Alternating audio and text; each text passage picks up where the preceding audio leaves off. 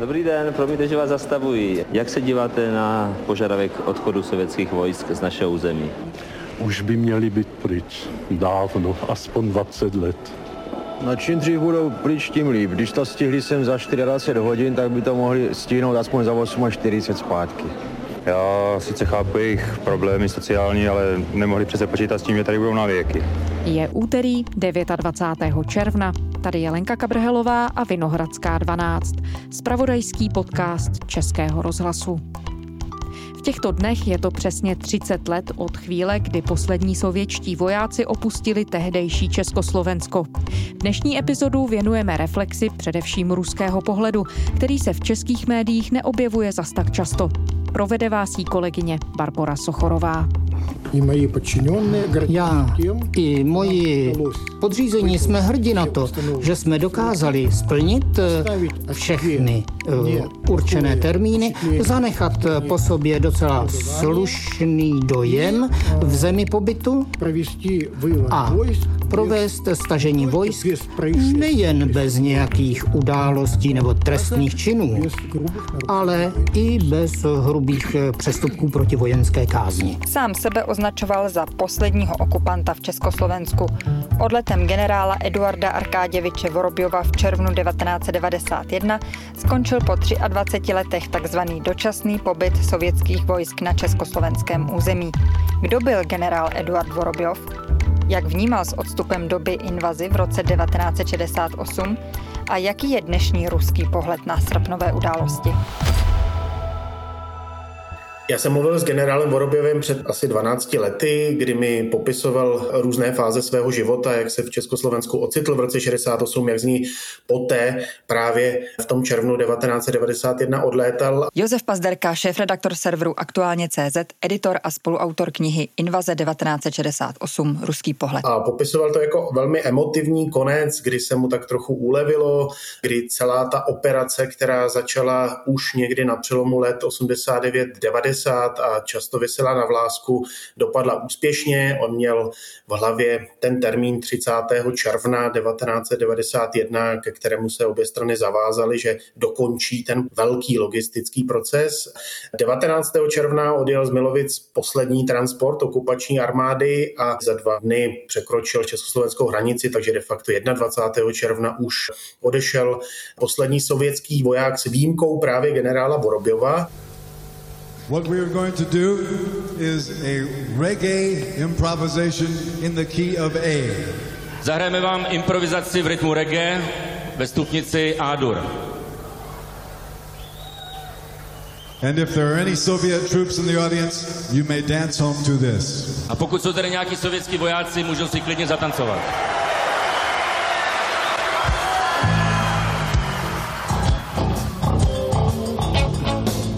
Poté vzpomínal na velký koncert v Praze, který byl mířen na oslavu ukončení okupace. Ten se konal 24. června. Takže dovolte, abych vám představil Mr. Frank Zappa. A podle původního plánu měl generál Vorobjov jako poslední sovětský voják odletět z toho megakoncertu vrtulníkem. Bylo to domluveno s Michailem Kocábem jako hlavní postavou toho vyjednávání vedle Luboše Dobrovského a Nakonec sovětská strana na to nepřistoupila, poté Vorobjov odcestoval z letiště ve Kbelích o tři dny později. A tehdy, když se domlouvala ta akce s tím odletem, tu helikopterou z Křižíkovy fontány, tak údajně místo generála Vorobjova skutečně do toho letadla dali nějakou maketu právě generála? Ano, byl to nafukovací voják, který měl uniformu sovětské armády. Vím, že Vorobjov off record nechtěl o tom mluvit oficiálně, mluvil, že to nakonec způsobilo na sovětské straně zděšení že jsou součástí nějaké maškarády nebo výsměchu sovětských vojáků, o což ale nestál, jak říkal ani Michal Kocá, paní česká strana. Takže nakonec se dohodlo tohle kompromisní řešení. Z koncertu vrtulníkem odletěl nafukovací voják, ale skutečný Vorobjov odcestoval skutečně z letiště ve Kvelích o tři dny později. Měl ještě květinu mu předali a říkal, že to bylo velmi emotivní a hlavně velmi, velmi klidné rozloučení. O průběhu prvního dne pracovní návštěvy prezidenta republiky Václava Havla v Sovětském svazu informovali naši zpravodajové Petr Voldán a Lubomír Šišák. Po výměně podepsaných dokumentů sedli za stůl ministři zahraničí Jiří Dinsbír a Eduard Čevarnadze, aby podepsali tolik očekávanou smlouvu o odchodu sovětských vojsk z Československa, a to s termíny, na kterých se dohodly delegace obou zemí při jednáních v Moskvě a Praze. Tady na nádraží v Domášově nad Bystřicí na Olomoucku vládne čili ruch. Tak nezvyklý, jak neobvyklá je situace, kterou pozorují. Na železniční vagóny najíždí jeden tank T-72 za druhým. První vlak se sovětskou vojenskou technikou dnes odjel také z vojenského prostoru Libavá na Olomoucku. Teď už zazněl malým nádražím klakson lokomotivy. A vlak se pomaličku rozjíždí.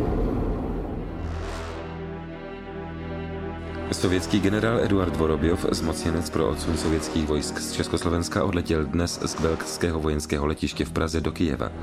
Byl posledním velitelem více než 73 tisícové armády střední skupiny sovětských vojsk, umístěných u nás od 21. srpna 1968. Po jeho odletu je na našem území pouze 25 sovětských expertů pracujících u sovětské ambasády. Já jenom krátce připomenu, Eduard Arkaděvič Vorobjov je ročník 1938, narodil se v ruské Voroněži, vystudoval stavební školu, ale krátce poté vstoupil do sovětské armády. Jak to popisoval, byla to i otázka určitého statusu, možnosti posunout se v těch úrovních sovětské společnosti poměrně vysoko. Absolvoval vojenský učiliště v Baku, pak sloužil v sovětských jednotkách na Ukrajině a pak se dostal právě do NDR a v srpnu 68 patřil v hodnosti kapitána kapitána a velitele 6. roty 242. motostřeleckého pluku k sovětským jednotkám, které vstoupily do Československa ze strany tehdejšího východního Německa a obsadili oblast kolem Domažlic. On na to vzpomínal poměrně emotivně a zároveň taky velmi poctivě. Конечно. Západ. Конечно. Rozhodně Západ chtěl podle mě i mých kolegů svést Československo ze správné cesty socialismu a znepřátelit ho se Sovětským svazem. Rozbít naši jednotu i celou Varšavskou smlouvu. Tomu jsem nejen věřil, ale jako velitel jsem to i vtloukal do svých podřízených. Já, když jsem s ním mluvil, tak on skutečně reflektoval tu svoji tehdejší naivitu, i ty tehdejší představy. Říkal mi, že v té době skutečně byl jakýmsi produktem té sovětské propagandy. Poslouchali jsme sovětské rádio, stanici Volga, někdo státní televizi. Četl se sovětský tisk. Prim ale samozřejmě hrál mohutný aparát vnitřní propagandy. Popisoval, jakou ten vstup do sovětské armády znamenal izolaci, jak téměř neměli bezprostřední kontakt s lidmi, ani se svými, tedy s Rusy, tak samozřejmě s tím obyvatelstvem NDR nebo potom Československa. On byl podle svých slov velmi jasně přesvědčen, že stojí v první linii boje proti kontrarevoluci a že pro dobro tehdejších československých obyvatel je nutné zasáhnout. Zatímco generál Vorobjov Československo opustil na konci roku 68 a dál dělal vojenskou kariéru, tak tisíce vojáků tady zůstali. Co tady byla ta jejich oficiální úloha? Jaké měli úkoly? Oni byli součástí té takzvané střední skupiny vojsk, která úzce souvisela s celou tou linií vedoucí od východního Německa právě přes Československo. Tady i podle výpovědí řady dalších sovětských vojáků, já jsem mluvil ještě do té knihy Invaze 68, ruský pohled třeba s generálem Pavlem Kosenkem. Měl jsem za to, že Československo je země přátelská, bratrská, komunistická a že ji nechceme okupovat nebo ničit. Jen potřebuje pomoc. Na nic jiného jsem nemyslel. Pro ně to byla pomyslná první linie útoku Severoatlantické aliance. Konec konců ta invaze v srpnu 68 byla aspoň v linii té sovětské propagandy odůvodněna tím, že Severoatlantická aliance v bezprostřední blízkosti československých hranic a hranic s NDR provádí masivní vojenské operace a chystá se vtrhnout do Československa a proto právě invaze měla té takzvané třetí světové válce, slovy generála Kosenka, zabránit. Takže oni žili neustále v přesvědčení a ta sovětská propaganda to v nich velmi intenzivně šlehala a povzbuzovala, že se chystá ze strany západu napadení sovětského bloku a že jsou v takzvané první linii, která má tento útok zastavit. Mohli byste našim posluchačům říct si, v kterých oblastech republiky se počítá s dočasným umístěním sovětských jednotek, případně jak proběhly jejich přesuny? V kterých oblastech republiky budou dočasně umístěna sovětská vojska, vám říci nemohu, i když to přirozeně vím. Dislokace každé armády na světě je záležitostí státního nebo vojenského tajemství a proto to na mě nechtějte. Mělo to samozřejmě velice silnou intenzitu někdy na tom přelomu 60. 70. let. Už se to pak souvisí, ten posun v tom vnímání i s děním v samotném Sovětském svazu. Myslím, že 80. léta vůbec neúspěch sovětské armády v Afghánistánu a další a další změny spojené s perestrojkou. Potom samozřejmě řadu těch vojáků dostali spíše do polohy, že byli na tom socialistickém západě, jak někteří tomu přezdívali, měli daleko lepší životní úroveň. Konec konců ta životní úroveň, ta byla také po té nejsložitějším kamenem úrazu při návratu sovětských vojáků do Sovětského svazu. Generál Vorobjev opakovaně zdůrazňoval, že ti vojáci, a bylo jich tady společně s rodinami přes 100 tisíc, upozorňovali na to, že nemají doma podmínky pro návrat, že nemají kde bydlet a že celý ten jejich status, který měli jak v Československu nebo v NDR, půjde prudce dolů a to byla vlastně největší obava při tom návratu. A můžeme tedy popsat, v jakých podmínkách v Československu sovětští vojáci a jejich rodiny žili? Jak to vypadalo? Bylo tady koncem roku 1989 nějakých 73 500 sovětských vojáků. Ti jejich rodinní příslušníci, jejich počet se odhaduje na nějakých 40 tisíc lidí. Oni tady žili na zhruba 110 různých lokalitách, byť ty hlavní výcvikové prostory byly v Milovicích, v Libavé a v Mimoni. Bylo tady taky několik letišť, které Sověti využívali, ať už Hračany Uralska nebo Božídar u Milovic. Tam samozřejmě byly postavené, ať už zděděné a nebo sovětskou stranou postavené paneláky, bylo tam ubytování, takže ten status nebo ten komfort sovětských vojáků a jejich rodin odpovídal tomu tehdejšímu socialistickému Československu. Z našeho pohledu tedy nešlo o nic extra výhodného, ale když srovnáváte s podmínkami, ve kterých sovětští vojáci žili v Sovětském svazu, tak to fakt byl poměrně vysoký standard. Oni upozorňovali i na takové praktické věci typu, že se tady dala koupit řada věcí, které v Sovětském svazu byly velmi nedostatkové, třeba boty nebo lustry nebo další věci. Část toho si také ty rodiny potom odvážely zpátky do Sovětského svazu.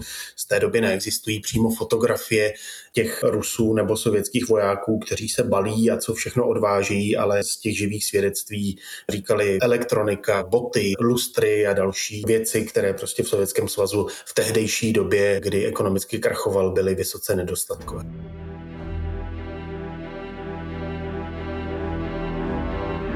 Ve včerejších rozhlasových novinách jsme vás informovali o rozhovoru, který poskytl náčelník generálního štábu sovětských ozbrojených sil generál Mojsejev listu Krasnaja zvězda. V souvislosti s odsunem sovětských vojsk z Československa přirovnal tento sovětský generál osud vojáků a jejich rodinných příslušníků poněkud dramaticky k situaci uprchlíků. O jeho příměru by se jistě dalo sáhodlouze diskutovat. Oč seriózněji ale působí slova jiného sovětského vojáka, podplukovníka Eduarda Leonidoviče Kotkovského z posádky v Děčíně, tak jak je zaznamenal náš zpravodaj. My, jak zastavím sami lepší vzpomínání. Zůstanou nám, jak se říká, ty nejlepší vzpomínky na český lid. Na jeho přátelství a hezký vztah k nám. Památku zámek, kde se nacházíme, zanecháme v nejlepším pořádku. Nic nezničíme, nic nesebereme. Chtěl bych, aby mezi našimi národy zůstaly ty nejlepší vztahy. Vraťme se ještě před ten rok 1989. Eduard Vorobiov se do Československa vrátil v roce 87 a to jako velitel střední skupiny vojsk Rudé armády. Nicméně v Sovětském svazu už vládl Michail Gorbačov, vy už jste to také zmínil, naplno běžela perestrojka. Změnily se nějak úkoly, se kterými jsem generál Vorobiov jel? Já jsem se ho dokonce v té knize ptal, když se v roce 87 do Československa vrátil, měl pod sebou nějakých těch 70 tisíc vojáků, což byla mohutná síla a když začaly v roce 89 ty revoluční události, jestli neměl chuť do nich nějak zasáhnout, přece jenom byli sovětští vojáci tady v Československu a v tom východním bloku vnímání jako nějaká prodloužená ruka Kremlu. A on odpovídal poměrně poctivě. Myslím, že Československo v té době mělo také obrovské štěstí, že byl v čele těch sovětských vojsk právě on, poučen jak invazí, tak zároveň jako člověk, který byl stoupencem té linie Michaila Gorbačova. V Moskvě dnes začala všesvazová konference nazvaná Zdokonalování rozvinutého socialismu a ideologická práce strany ve světle usnesení červnového zasedání Ústředního výboru komunistické strany Sovětského svazu z roku 1983. Se zásadním projevem na ní vystoupil člen politického byra a tajemník ústředního výboru strany Michail Gorbačov. Říkal, že chuť ani možnost zasáhnout neměl a že ho o zásah nikdo ani nežádal. Popisoval ten dobový kontext, už od poloviny 80. let běžela v samotném Sovětském svazu perestrojka. Nacházíme se na začátku historicky dlouhé etapy rozvinutého socialismu, prohlásil Michail Gorbačov a pokračoval.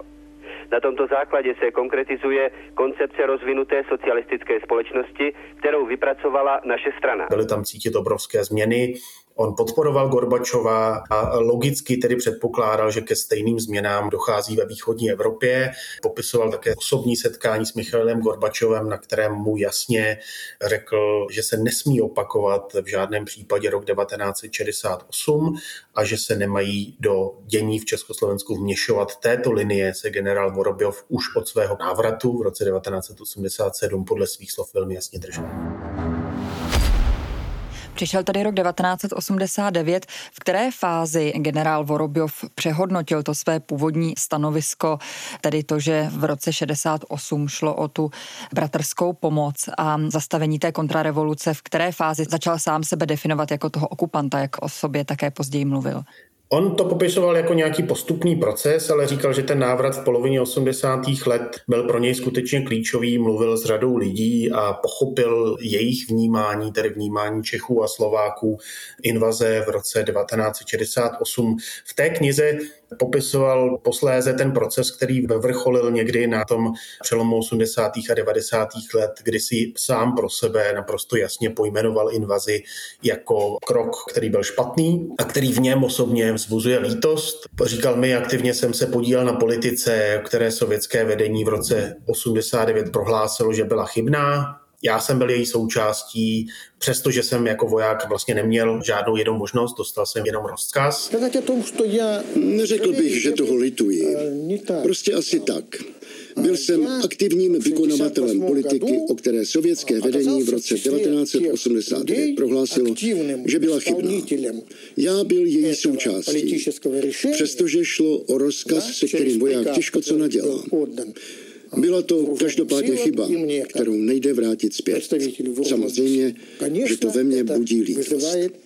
Popsal to jako chybu, kterou nelze vrátit zpět a nad kterou cítí velkou osobní lítost. Už v únoru 1990 byla podepsána smlouva mezi ministry zahraničí Československa a Sovětského svazu o tom, že sovětští vojáci odejdou do 30. června 1991.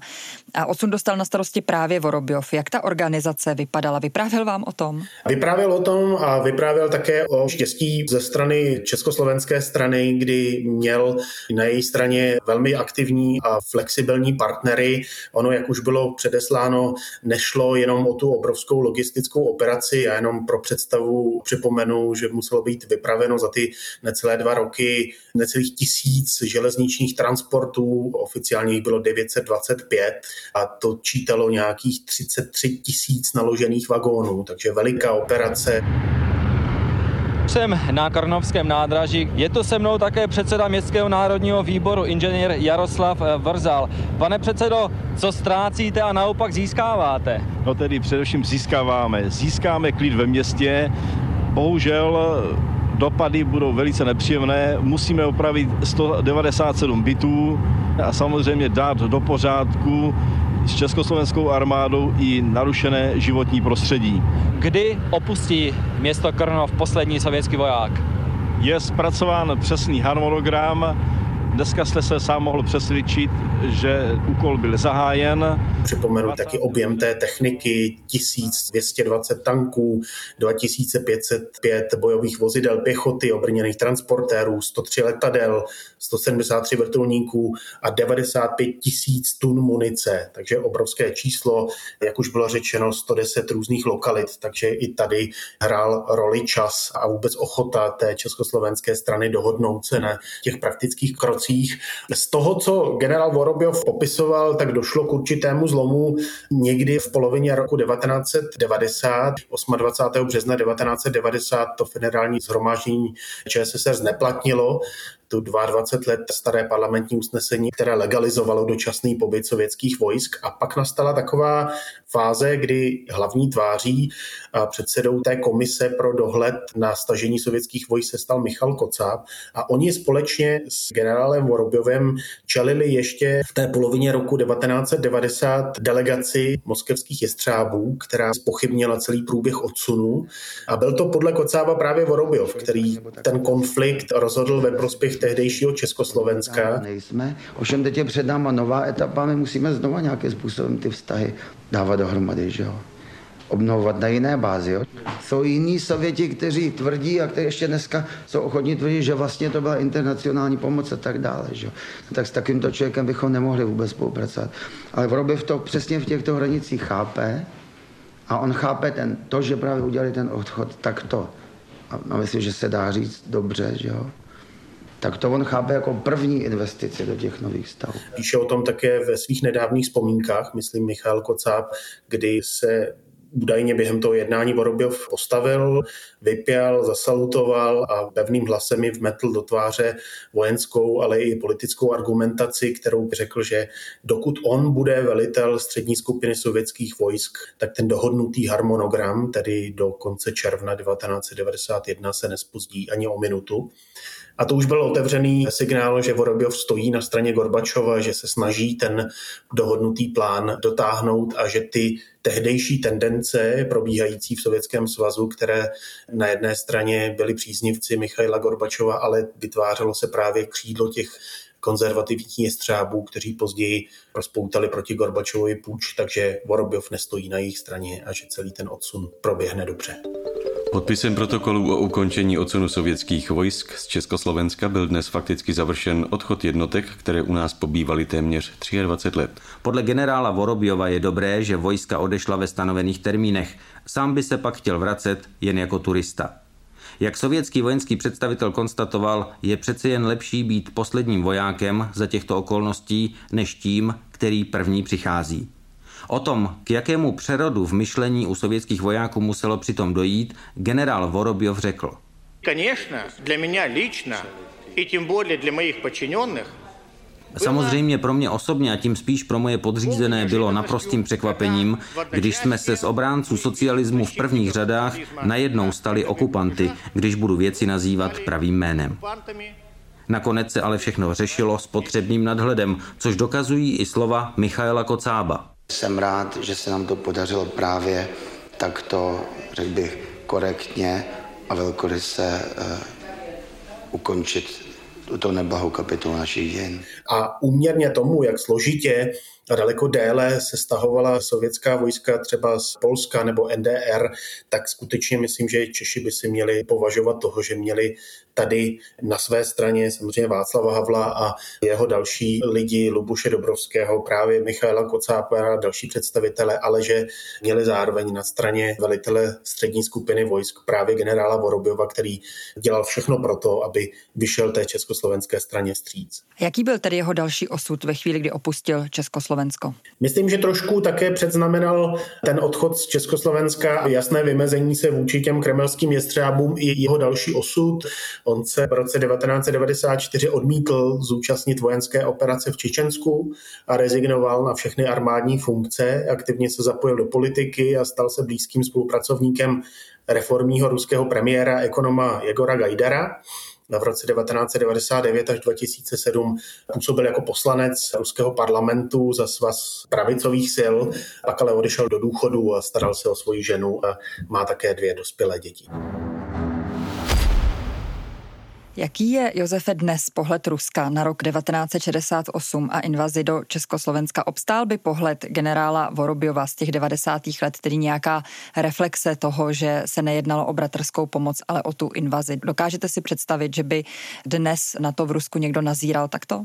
To je pro mě, musím říct, největší zklamání, protože taková ta naděje, že sice pozdě, ale přece jenom dojde k nějaké poctivé reflexi událostí nejenom ze srpna 68, ale vlastně celé té 70-leté komunistické minulosti v Rusku, tak ta naděje postupně mizí. Já jenom připomenu, že tyhle rozhovory s generálem Vorobjovem a dalšími účastníky invaze jsme natáčeli v roce 2007, 8, 9 a že tehdy už byl u moci Vladimir Putin, ale ještě přece jenom ty šrouby té kremelské propagandy propagandy nejeli úplně naplno. Ti lidé měli v tu dobu ochotu vyrovnat se s tím traumatem, které v sobě měli nějak poctivě. Myslím, že výpověď jak Eduarda Vorobjova, tak třeba Pavla Kosenka, byť on zůstal na těch konzervativních liních, tak byla velmi poctivá. Byl tam také výsadkář Boris Šmeljov. Vysvětlovali nám to jednoduše. Musíme zasáhnout proti skupině lidí, kteří se snaží vrátit kapitalismus do Československa. Velmi poctivě popisoval, jak se stal obětí celé té mašinérie vojenské a tak dále. O Pražském jaru jsme samozřejmě nic nevěděli. V kasárnách jsme byli úplně izolovaní. Ale pak přišel zlom, který pro mě osobně symbolizuje hlavně krize na Ukrajině, rok 2014 a vím, že řada těchto procesů se buď úplně zastavila nebo obrátila na ruby, že ta ukrajinská krize vybičovala opět takový ten primitivní postsovětský nacionalismus, který mohutně podporuje kremelská propaganda propaganda. Řada lidí, kteří byli ochotní se o invazi, o tom dočasném pobytu sovětských vojsk v Československu bavit, tak se odmítla bavit. Konec konců i Eduard Vorobjov se stáhl do izolace, odmítal dávat jakékoliv další rozhovory.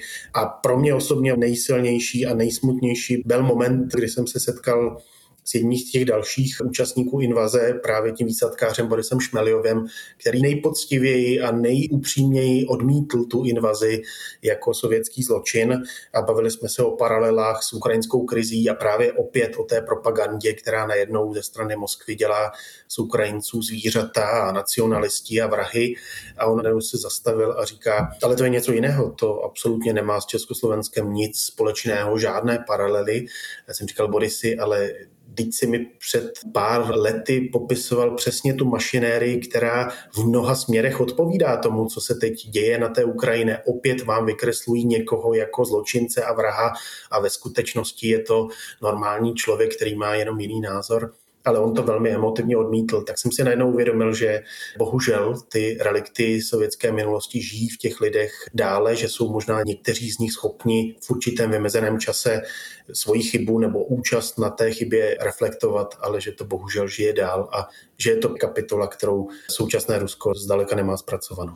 Česko-ruské vztahy v poslední době poslala pod bod mrazu především kauza výbuchů ve Vrběticích.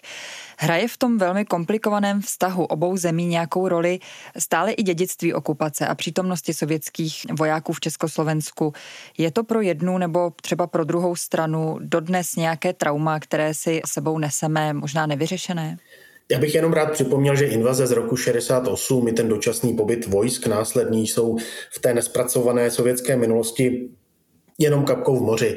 Je tam řada daleko tragičtějších událostí. Vezměte si jenom třeba ozbrojené události v roce 56 v Maďarsku, kde došlo k naprosto bezprecedentním krvavým bojům, umírali desítky, stovky lidí. Vezměte si krvavou válku v Afganistánu a řadu dalších věcí. Takže v tomhle ohledu je to skutečně jenom kapka v moři, ale je nespracovaná. Myslím si, že celá ta sovětská minulost se stává velmi špatnou a takovou neblahou součástí součástí té současné sovětské propagandy nebo té kremelské propagandy, která připomíná právě i tu sovětskou. A v téhle linii potom všechny události, ať už jsou to Vrbětice, ať už jsou to krize kolem památníku Koněva v Praze, tak jsou vlastně jenom nahrávkou na smeč, ve které se prohlubuje ta propast mezi Českém, Západem, Evropou a současným Ruskem. Mě to mrzí zejména v souvislosti s tím, že jsem nikdy netrpěla rusofobii, mám velmi blízko k ruštině, k řadě obyčejných Rusů, konec konců s Eduardem Vorobjovem, s řadou dalších máme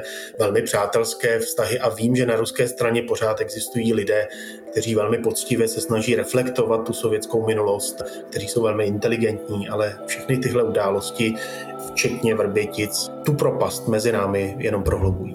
Josef Pazderka, šéf-redaktor serveru Aktuálně CZ, editor a spoluautor knihy Invaze 1968. Ruský pohled. Děkujeme. Děkuji. A to je z úterní Vinohradské 12, kterou vás provázela Barbara Sochorová. Vše. Děkujeme, že posloucháte. Kdykoliv se za námi vraťte na server iRozhlas.cz, do podcastových aplikací a také do aplikace Můj rozhlas, kde je všechno rozhlasové audio. Psát nám můžete na adresu vinohradská12 zavináč rozhlas.cz. Těšíme se zítra.